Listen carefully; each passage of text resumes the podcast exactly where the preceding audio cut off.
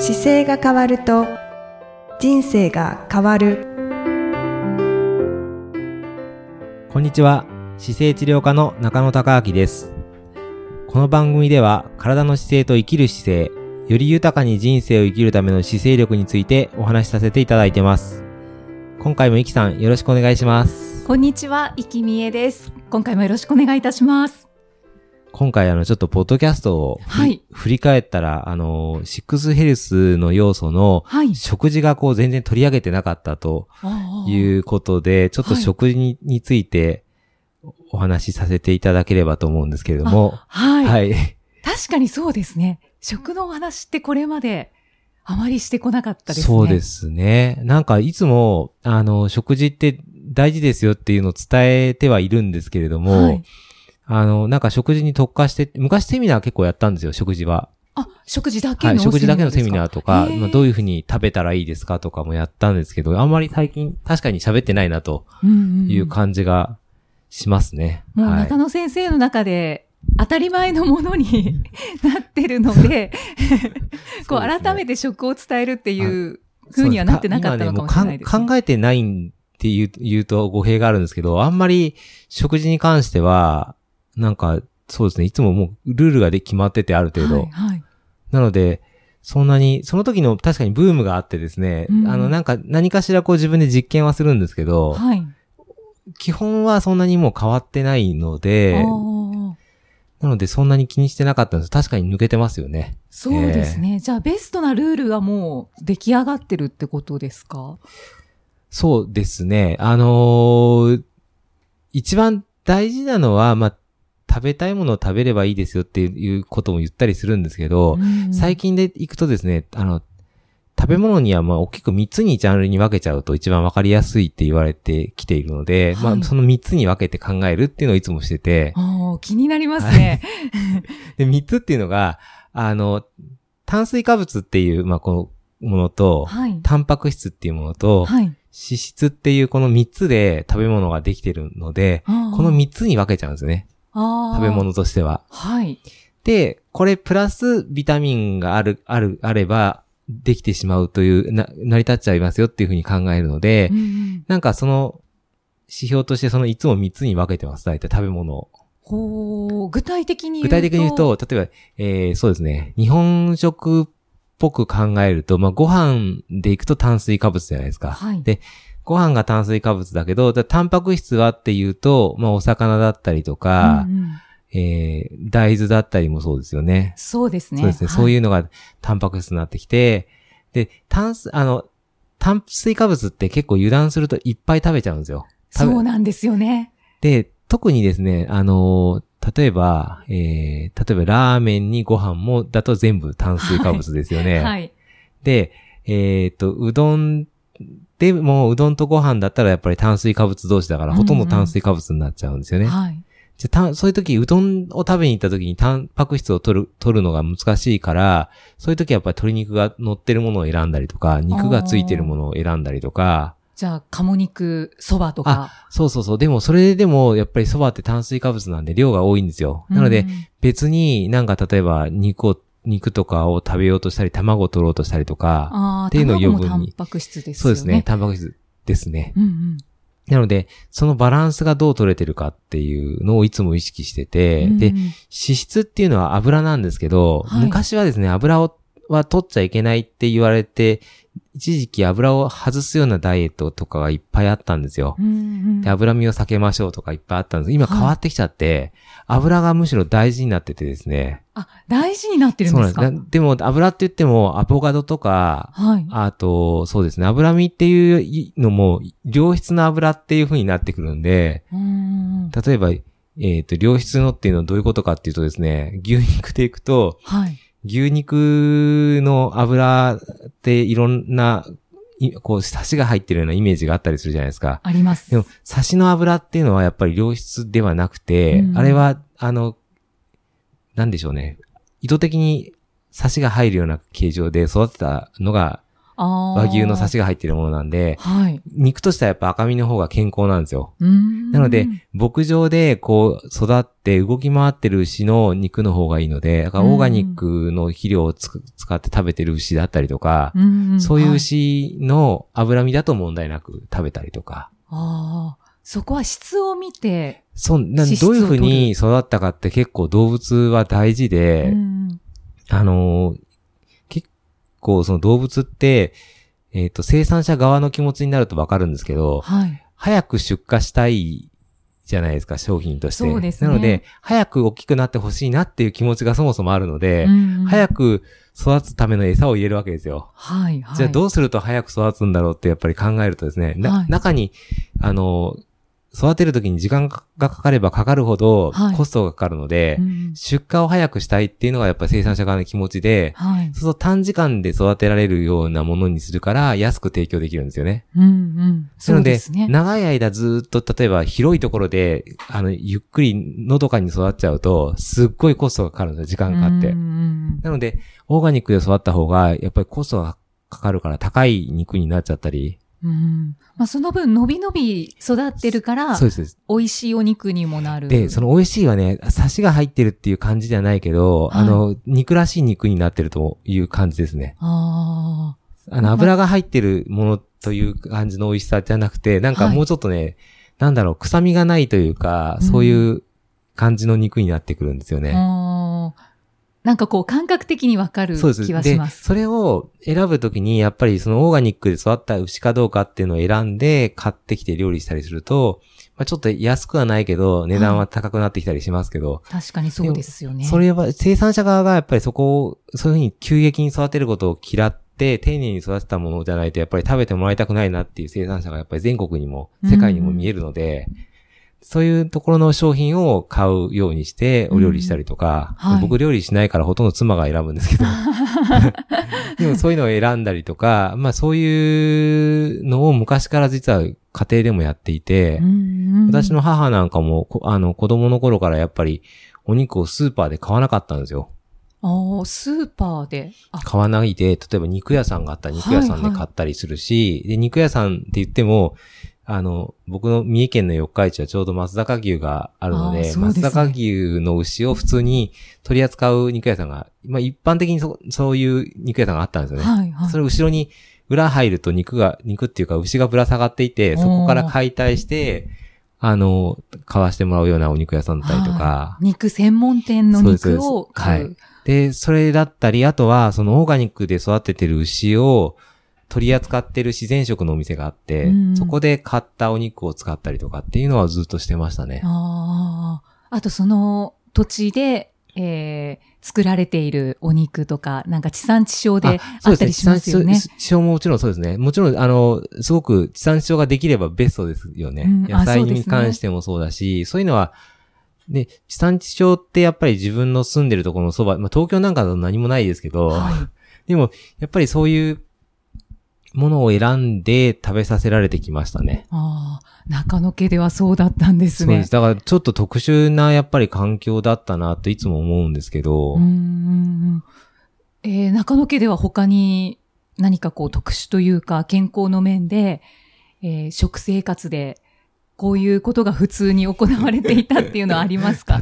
そうですね。例えば、えっ、と、そうですね。野菜も畑があるところで、まあ、育ててるものがあったら畑から取ってきて食べるっていうのはもちろんあったんですけど、ああとは、あの、農家の方と契約してて、ーはい。あの、毎月2回かな、出荷してきてくれて、それを、あの、な、中のものを開けて、はい。野菜食べるっていうのはよくありました。あ、そうなんですね。はいもう直接。直接と、と、でもそれ僕が高校生とかの時代なんで、もうかなり昔ですよ。うーん。その時からずっとそうやってやっていて、あの、だなので、キャベツの中にすごいいっぱい芋虫みたいのがいたりするあーはいはい。食べ物だったりとかねう。んうんうん。確かにあの、そうですね。うん私もたまに、その、近くのはい。畑だったり、はい。まあ、畑ですね。はい。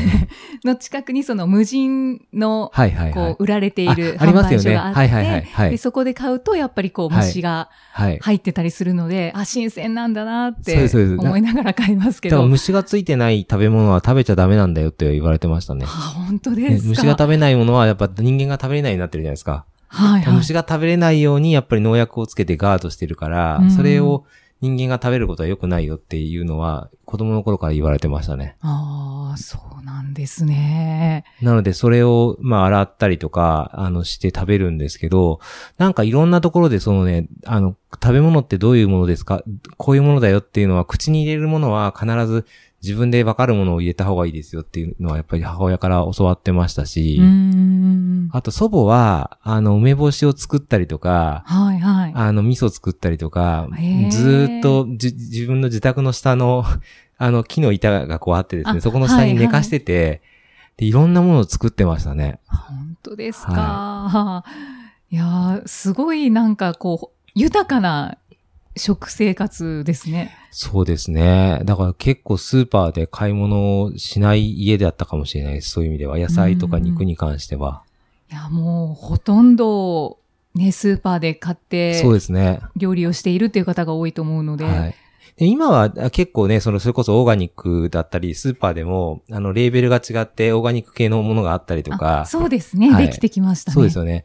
なので、あの、やっぱりいつも、その商品を消費者がどう選ぶかってすごく大事だと思うので、うん。あの、選ぶときにやっぱりそういうオーガニックのものが多少高くても選んでいくようになると、売れ筋がそっちに移れば、はいはい。あの、作るメーカー側も、あの、皆さんそっちに寄ってくるんじゃないかなといつも思うので。そうですね、はいそしたらちょっと価格が安くなったりとか。そうだと思いますよ。た単純になんか今、はそうやって早く安くいいものをそを求める人たちが多いと、やっぱりそっちにお大手の会社は流れるじゃないですか。はい。世界中がやっぱりオーガニックに育てたものがいいよってなったら全体的に多分そう流れてくるのでうー。ん。そうですね。まあ、食に関しては、うんまあ、まだまだ私も勉強しなくちゃいけないし、中野先生にもお聞きしたいことはたくさんあるんですけど、はいあの、私の姉が、えっ、と、マクロビオテックはいはい。マクロビオビオティック。ははいい。を、あの、取り入れていええて、ええはい。なので、そういうのを聞いたりとか、そのマクロビオテックの料理を食べさせてもらったりすると、やっぱりこう質で選ぶ重要性っていうのがはいはい、今だんだん分かってきてますね。でも大事ですよね。大事ですね。で、味が全然違うなってそうですね。一個ずつの。ね。はい、はい。そうなんですよね。でやっぱりこだわってくると、あの、そどんどんどんどん物本来の味が美味しくなってくるので、はいまあそれを、なんだろう、子供の頃から。出会える環境にあるとすごくいいですよね。そうですうね。んちなみに、中野先生はサプリメントとかは取られたりも。サプリメントは、あの、本当にそれこそね、小学校の頃からずっと実は取ってる生活をしてて、はい。でもね、今はあんまり取ってないんですよ。あ、今はそうなんですか？今は、あのーどちらかというと、自分が使った体の量に対して足らない時に取ったりとか、ああ。あの、必要な時に選んで取るような感じになっちゃって、常に取ってるっていう感じじゃなくなりました、今。いろいろ、あの、ビタミンの中でもマルチビタミンって言って、こう、そう、トータルでいろいろ入ってるものがやっぱり大事だなっていうので、はい。取るようにもしてるんですけど、あの、食べ物がやっぱり基本ベースなので、うんうんきあの、さっきの3つの炭水化物とタンパク質とはい脂質っていうのが、まあパ、パーフェクトに取れてて、る時なんかはビタミンはそんなに今なくてもいいのかなって思ったりするし、でちょっと、と体の体調が悪い時はビタミンってやっぱり取りますけど、うんビタミンが大事なのは、ちょうどそのタンパク質なんかを体の中取り入れるときに、はいこう、ビタミンがないと動かないんですよね。うんエンジンオイル。ルみたいな感じになっていて。なんか接着剤、そうです、そうです。という話を前ねはいされてましたよねですごく大事なんで、あの、その自分の体調に合わせて取ったりし、まあします。でも常にこれを取り続けるってことはしてなくて、はいいろんなものを取ったり、あの、変えたりしてますね。ああ。じゃあ、食生活を大事にして、なんか足りないなって思った時に取る。そうです。だから、あの、今だと、例えば走って運動すると、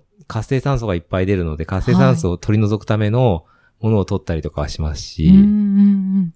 じゃあ、その場に応じて、でもそれはね。ね、なんかね、し僕自分の趣味もあるような気がします。あ あ、それで実験してるというか体の様子を。自分でこの商品使うとどうなんだろうって思って自分で実験してるんですけど、基本はやっぱり食事が何を食べてるかっていうのがやっぱり一番基本で、そこがやっぱり全てになると思うので、口から入れるときにやっぱりこれを食べていいのかどうかとか。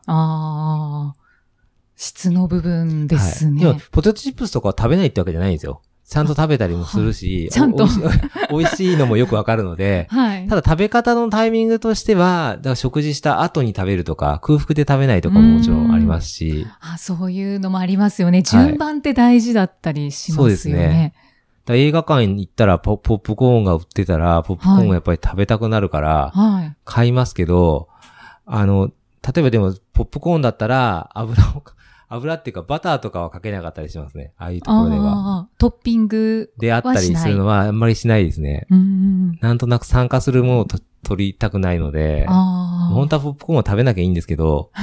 食べたくなりますよね。なんかね、気分的にそういう、なんななんかそういうイメージに負けちゃうんですよね。あの、ポテトチップスとかフライドポテトなんかは、はいなんか無償に食べたくなる時とかありますけどありますあ。ああいう時ってやっぱり体が欲してるんですか？まあ、欲してるんですけど、まあ、はい簡単に言うとポテトチップスのメーカーが、あの、リピートするような味を作ってるんですよ、研究して。あで、油と、あの、塩気ってのものって、はい疲れた時に、抜群に欲しくなるようなものなのーで、だからもういっぱい、あの、美味しいなって感じるように研究され尽くしているので、あそうなんですね。そうなんですね。だから本当に、あの、お美味しいのはもう当たり前なんですよね。はいだからよくできてるから、人間の味覚を研究しててうー、ん。もう絶妙のバランスのものを全部持ってきてるし、リピートするようにできてるし、はい。まあ魔法がかかってるようなもんですよ。すごいですはね。いもう誰が食べても美味しいって感じるように設計してるから、だって粉だけでありとあらゆるもの作れちゃうんですよ、今。そう香りも味もですよね。そうですよね。もう食品のプロの方たちがやっぱりその辺は全部巧みにやるので、はい。なので、やっぱりそういうのが欲しい時って何か物足りなかったりする時なので、うんうんそれが自分で認識してから食べるようにしないとすごい全部食べちゃったりするし、はい。そうなんです。買う時に大きいの買わないのもコツですよね。うーん。だいたい大きいものを買うと全部食べるから、小さいのにしとくとか、うーん。買う時に、逆に言うと、食べ物を買いに行く時に、お腹空いた状態で行かないこともコツですね。ああ。なるほど。ご飯食べてから買いに行けばそんなに無駄なもの買わないけど、お腹空いた時に買いに行くといっぱい買うじゃないですか。はい。あれはもうやっぱり食べる時に空腹で行かないことって、買いに行く時に、っていうのはすごく大事だと思います。そうか、何かお腹に入れておく。そうそう、先に食べてからお買い物しに行ったりすると、うんうん。あの、無駄なもの買わないですよね。そうですそうね。いう、代わりにこれを食べるといいんじゃないですかというものはあったりしますか？僕ね、今使ってるのは自分では、本当にそのエナジーバーっていうバーがあるんですけど、はい。今喋ってるこの目の前にあるような商品とか、うんうん。あの、大好きでよく、あの、今、治療室で取り扱い始めた商品です。そうですよね。なんですけど販売されてますよねなかなか一般的にちょっと売ってない商品なんで、あの、簡単にこれがいいですよってご紹介しづらいんですけど、正式には、正式にはね、エナジーバーでそうですね。あの、エナジーバーのね、専研究家の人がいて、はい。あの、その方とたまたまご縁があって僕は商品を食べさせていただいたらすごい美味しくて、うん。あの、オオーガニックで全部作ってるんですよ。あ、そうなんですね。はい。で、グルテンフリーだったりとか、ビーガンの人が食べれたりっていう、こういうナチュラルなエナジーバーで。はい。クラシックって書いてます。ですね。へえ、何味ですか？これね、4種類味があるんですけど、はいえっ、と、えリトリートっていうのと、アドベンチャーっていうのとですね、エブリデイライフっていうのと、クラシックっていう、まあ4種類。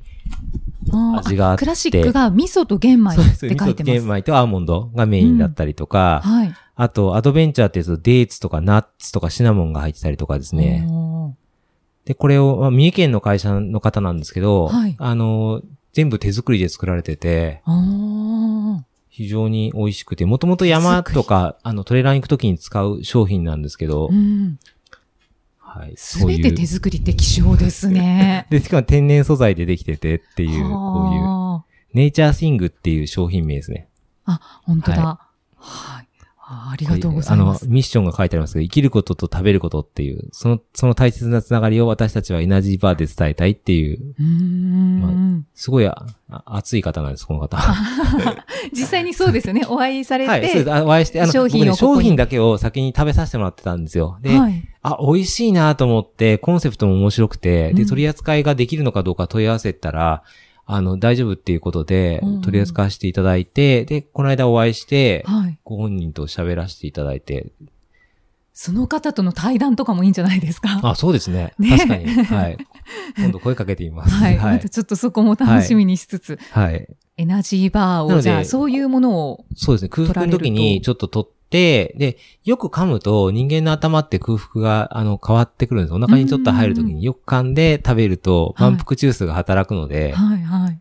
なので、よく噛んで食べて、まあ、その後ご飯食べるとかっていうのもありますね。お腹空いてる時は。うーんうんよく噛むというのも重要ですね。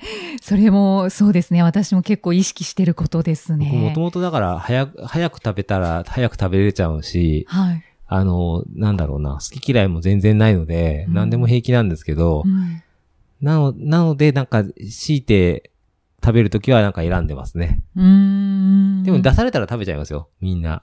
あ、そんなに、うですねあの、出てきたときに、あ、私これ食べれませんとかはやんないです。出てきたときは、はもうその時に全部食べちゃうから、あんまりそういうときは気にしないですけど。うんうんでも自分でコントロールできるときは、なんか、今日ちゃんと3種類、タンパク質食べ、足りたかなとか、タンパク質が大体足らないんですよ。そうなんですね。うん。炭水化物は、例えばパン1枚でも炭水化物だから、ボンってくるんですけど、うんじゃあパンに合うときにた卵は入ったけど、もうちょっと取りたいなっていうときに、タンパク質が大体足らないので、先生はタンパク質は1日何グラム取ってるんですか？僕、が、えっ、と、目安にしてるのは、大体体重が70キロぐらいなんです今72とかなんで、はい。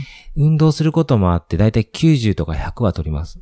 1.5ぐらい。おー。100、100グラムから100ちょっとは取るようにするんですけど、100グラム取るとなると、えっ、と、卵だと何個分卵だと、1ぐらいですか？個がね、7グ、7グラムとか6グラムっていう計算をするので、はい7グラムでいくと、だから10何個ですよね。14個か。でもそんなに食べませんけど。そうですよね。はい。じゃあ他のもので。そうですそうです。あの、肉をベースに食べてたりとか、魚ベースに食べてたりとか、あとプロテインを飲むとこれで20とかってカウントできるので、あ、そうですね。プロテインは結構よく使えます。はいじゃあ、タンパク質はまあ、一般的には1日どのぐらい取る一といいっていうの般的には体重のグラム数が必要なんですよね。最低でも。あ、以前お話しされてましたかね？そうそうそう。最低でもだから、で、運動する方はその体重かける1.5は必要なので、うんうんあの、ほとんどの方が足らないケースが多いんですよ。そうですようんね。。ナッツとか、だからナッツなんかも結構置いといて食べることは結構多いですね。おーナッツもタンパク質ナナッツもタンパク質です。はい。あで油、た油分もあるし、脂質もあるし、結構いいんですよね。脂質、炭水化物も何グラムとかそうえっとね、いうのは。炭水、いや、いい、目安は炭水化物と全部は 3, 3分の1ずつぐらいになればいいんですよね。うんうんうんでも炭水化物は普通に置いとくとものすごい食べちゃうんですよ。はい。炭水化物は比較的抑えめにしてて、タンパク質を多めに取ろうとするとバランスが取れるのでう、ーん。やっぱり炭水化物は気持ち少なめの方がいいんですか、ね、えーっとね、そうですね。できれば少なめが望ましいっていうふうに今言われ、日本の食事の場合は特にそうかもしれないですね。ああ、そうなんですね。炭水化物が多くなってる食事が、ご飯がやっぱり中心なので、うんどうしてもご飯が炭水化物としてはしっかりあるんですよね。はい、グラム数はい。が。となると玄米にしたりとか。あ、玄米はいいですよ。玄米にした方が、あの、よりいいんですけど、玄米はやっぱり癖があるからうん、嫌いな人は嫌いだったりするので、はい玄米でよく噛めるんだったら玄米がすごくいいです。うんうん。じゃあちょっと何か混ぜて、麦、麦飯にしたりとか。そうですね。麦飯にして五穀米もいいですね。うんうん。あの、やっぱりいろんなものが入ってた方がいい。白米は、白米単体が悪いわけじゃなくて、はい白米の玄米で完成形なんですよ、お米がうん。そもそも。で、お米の完成形の部分の、胚芽とかもろもろ他のギャバとかっていうのもそうですけど、うんお米の玄米には周りにある大事なものが全部取れてるのが白米なんで、うんそれで白米が良くないだけで、本当は玄米として食べれば100点なんですよ。はいはい。精米されますもんそうですね。うんそれ、がなんか今いあの言われてるところですけど、でも白米の方が美味しいですけどね。美味しいなっていうのは美味しいですよね。はい。なんか中毒性があるなって感じがしますね。お砂糖と一緒だから、やっぱり美味しいんですよね。甘くて。うんうんそうですうね。ん玄米はやっぱり癖はありそうですね。ますね。だからよく噛まなきゃいけないし、はいあのーまあ、面倒っては面倒ですけど、うんうんうんうんでも練習していくと玄米もすごく美味しくなってくるので、そうですね。うん私も2、3年かけて美味しいなって思い始めました。手間がかかるからあんまり売ってないですよね、玄米って。玄少ないですね。少ないですね。渋。谷とかだと寝かせ玄米のお店とかあるんですけど、うん全国的にはまあ全然寝かせ玄米なんかないので、うんうん自分でやらなきゃいけなかったり、時間かかるので面倒ですけど、そうですね。まあ、ただはい栄養はある。そうですね。はい。そんな。で、中野生態では、はいえー社食をはい5年前から導入されてるんですよね。そう、これはね、社食は、あれだったんですよ。スタッフが、はい。ご飯が大事だよっていう話をしてて、あの、食べる材料ですよっていう話をしてたんですけど、ううんちで働いてたスタッフが、まあそうは言っても一人暮らしだから、そんなに肉を食べれないとか、うん。面倒だったりするじゃないですか。そうするとはいご飯とふりかけだったりするわけですよ。であまりにもそれがかけ離れてたから、はいあの、もうこれしょうがないなと思って、作っ、僕が食べてた弁当と同じものを作って、食べるようになったんですね、スタートは。うん。うんうんなので、中野先生の奥様がそうです、そう社です、そうです。そうです。それを、だから、今だと5人分とか、はいいつも作って、で、運んできてくれたり、も僕が持ってったりするんですけど、はい。まあ、すごいですよね。あの、先生のブログにも載ってますし、あの、フェイスブックでも見かけるんですけど、はいすごくこう、色鮮やかな。社食ですー、よね本当にね、しあの、信じられないぐらいよくやってくれるので、私、最初見たときに、はい。あ、そういうなんか社食のシステムを、はこう外部から取り入れてるのかなって思よくって言われます。たんです。よく言われます。で、外部からですかって、どこで頼んでるんですかとかは、よはいく、この近辺に住んでる方は言われて、あはい、はい。うちもあれ撮ってみたいですとかっていう、いや撮ってくれるのがないんですよねって言って、実は手作りでって言ったらみんな驚かれますね。そうですね。はい。本当にもう、いつも違うメニューで、そうですね。あの、みかんのこう輪切りというか、はいあれもすごい、いつも美味しそうだなって 思ってます。あれ、あれね、あので、しょあれ仕事になるんじゃないの、ないのってよく妻とも喋ってたんですけど、はい原価計算したら全然原価に合わないから、あそうなんの、商品としては、普通にやっぱりおお弁当で1000円とかしないじゃないですか、普通に買うと。はいはい何百円で作れる値段にはなってないのでやっぱり難しいねって話になって。でもまあ栄養たっぷりですよね。そうですね。あの、本当にお美味しくできていて、なんかバランスでやっぱり考えてくれるので、そういう意味でも僕は普段考えなくなっちゃってるかもしれない、ご飯は。もう任せてれば安心。はい。今は僕食生活の中でちょっと、えっ、と、い意識してることっていうのが、あの、MCT オイルっていうのがあるんですけど、はい中鎖脂肪酸っていう、あの、油があって、はい。人間の体の中で、こう、油を、脂肪を燃焼させやすくするきっかけを作るものがあるんですよ。うんそれを自分で実験してるのがあって、朝、コーヒーとその中鎖脂肪酸っていう MCT オイルっていう商品を使って食事をしてるんですよね。そうなんですでもそれだけで朝置いといて、そうするとうん体の脂肪をね、あの、燃焼しやすくするような仕組みになっていると言われていて、まあココナッツオイルとか、ココーヒーにバター入れたりとかっていう話と一緒なんですけど。それを実験してるので、まあ、それを午前中はそれだけで、で、お昼に、その、社食の弁当を食べて、で、夜は家で食べるという形をとってるので、ほほぼ2食ですかね。ああ、はいね、そうですね。そうですね。ほぼ2食です。はいその実験結果もまた、ぜひ教えていただきたい。そうですね。ちょっとね、それやり出す前に、あの、いろいろ計測したりとかしてるので、また、あの、結果が出てきたら、はい。はい。ブログにも書いていただいて、はい ポッドキャストでも、ねはいはい、お話をはいお。願いします。はい。ありがとうございます。ありがとうございます。たくさん。食について。いろいろありましたね。はい、お話しいただきました。やっぱり、あの、でもポイントは、まとめるとすると、はいあの、食べてるものがやっぱりちゃんとえータンパク質が取れてるかどうか、うんそれから炭水化物と、あと脂質っていう3つのバランスを、きれいに食べれてるかどうかっていうのは、いつも意識できるといいのかなと。うん今ちょっと気になったのが、はい野菜ってどうなんだろうって思ったんですけど。炭水化物に入るんです。あ、炭水化物なんですか？炭水化物なんです、野菜は。この3つのカテゴリーで入ると。そうなんですそうね炭。水化物に入るんです。よく聞かれるんですけど、そうなんですよ。3つの中に。炭水化物なら、じゃあ、ご飯の量を減らして野菜をいっぱいそうそうそうそう。とかの方がいい。いんですかね？そうです、そうです。だからご飯ってほんと少なくて、だから3食食べてる方でも、えっ、と、ご飯食べるのは1回でいいぐらいです。ああ、そうぐらないんですね。少ないです。感覚としては。ああ、我慢できないかも。なので、おかずいっぱい食べるんですよね。極端に言うと、うんご飯は例えば、えっ、と、生姜焼き定食みたいなのがあったとすると、はい生姜焼きにお味噌汁がついてご飯があるじゃないですか。で、はい生姜焼きのご飯を半分にして、他のおかずも一品につける感じです。うーん。じゃあお魚も足してみようとか、はい。っていうじ。感じです。だからおかずの数が増えて、あの、お米の量が減ってっていう感じでバランス良くなります。あと野菜のおひたしみたいなのがついたりとか、はい。そういうは感じですね。あ、それなら、ちょっと満足できそうですね。そうです。そうです。だかうんら品数全然増やしていいんですけど、はい。お米の日本食の場合はやっぱり白米の量を減らすことがうん結構鍵ですかね。うーん。その今の、今一番いいとされてる食材、食事スタイルからすると。うんうんはい。わかりました。ありがとうございます。食事の回喋るといっぱいいろんなの出てきますね。そうですね。うんねちょっとこれまであまり注目してなかったですね。またじゃあ続きどっかでやりましょうか。あ、ぜひ、はいよろしくお願いします。今週こんなの食べたけど、これはこうやって考えましたとかってやった方はいがもしかすると出てくるかもしれない。そうですね。はい。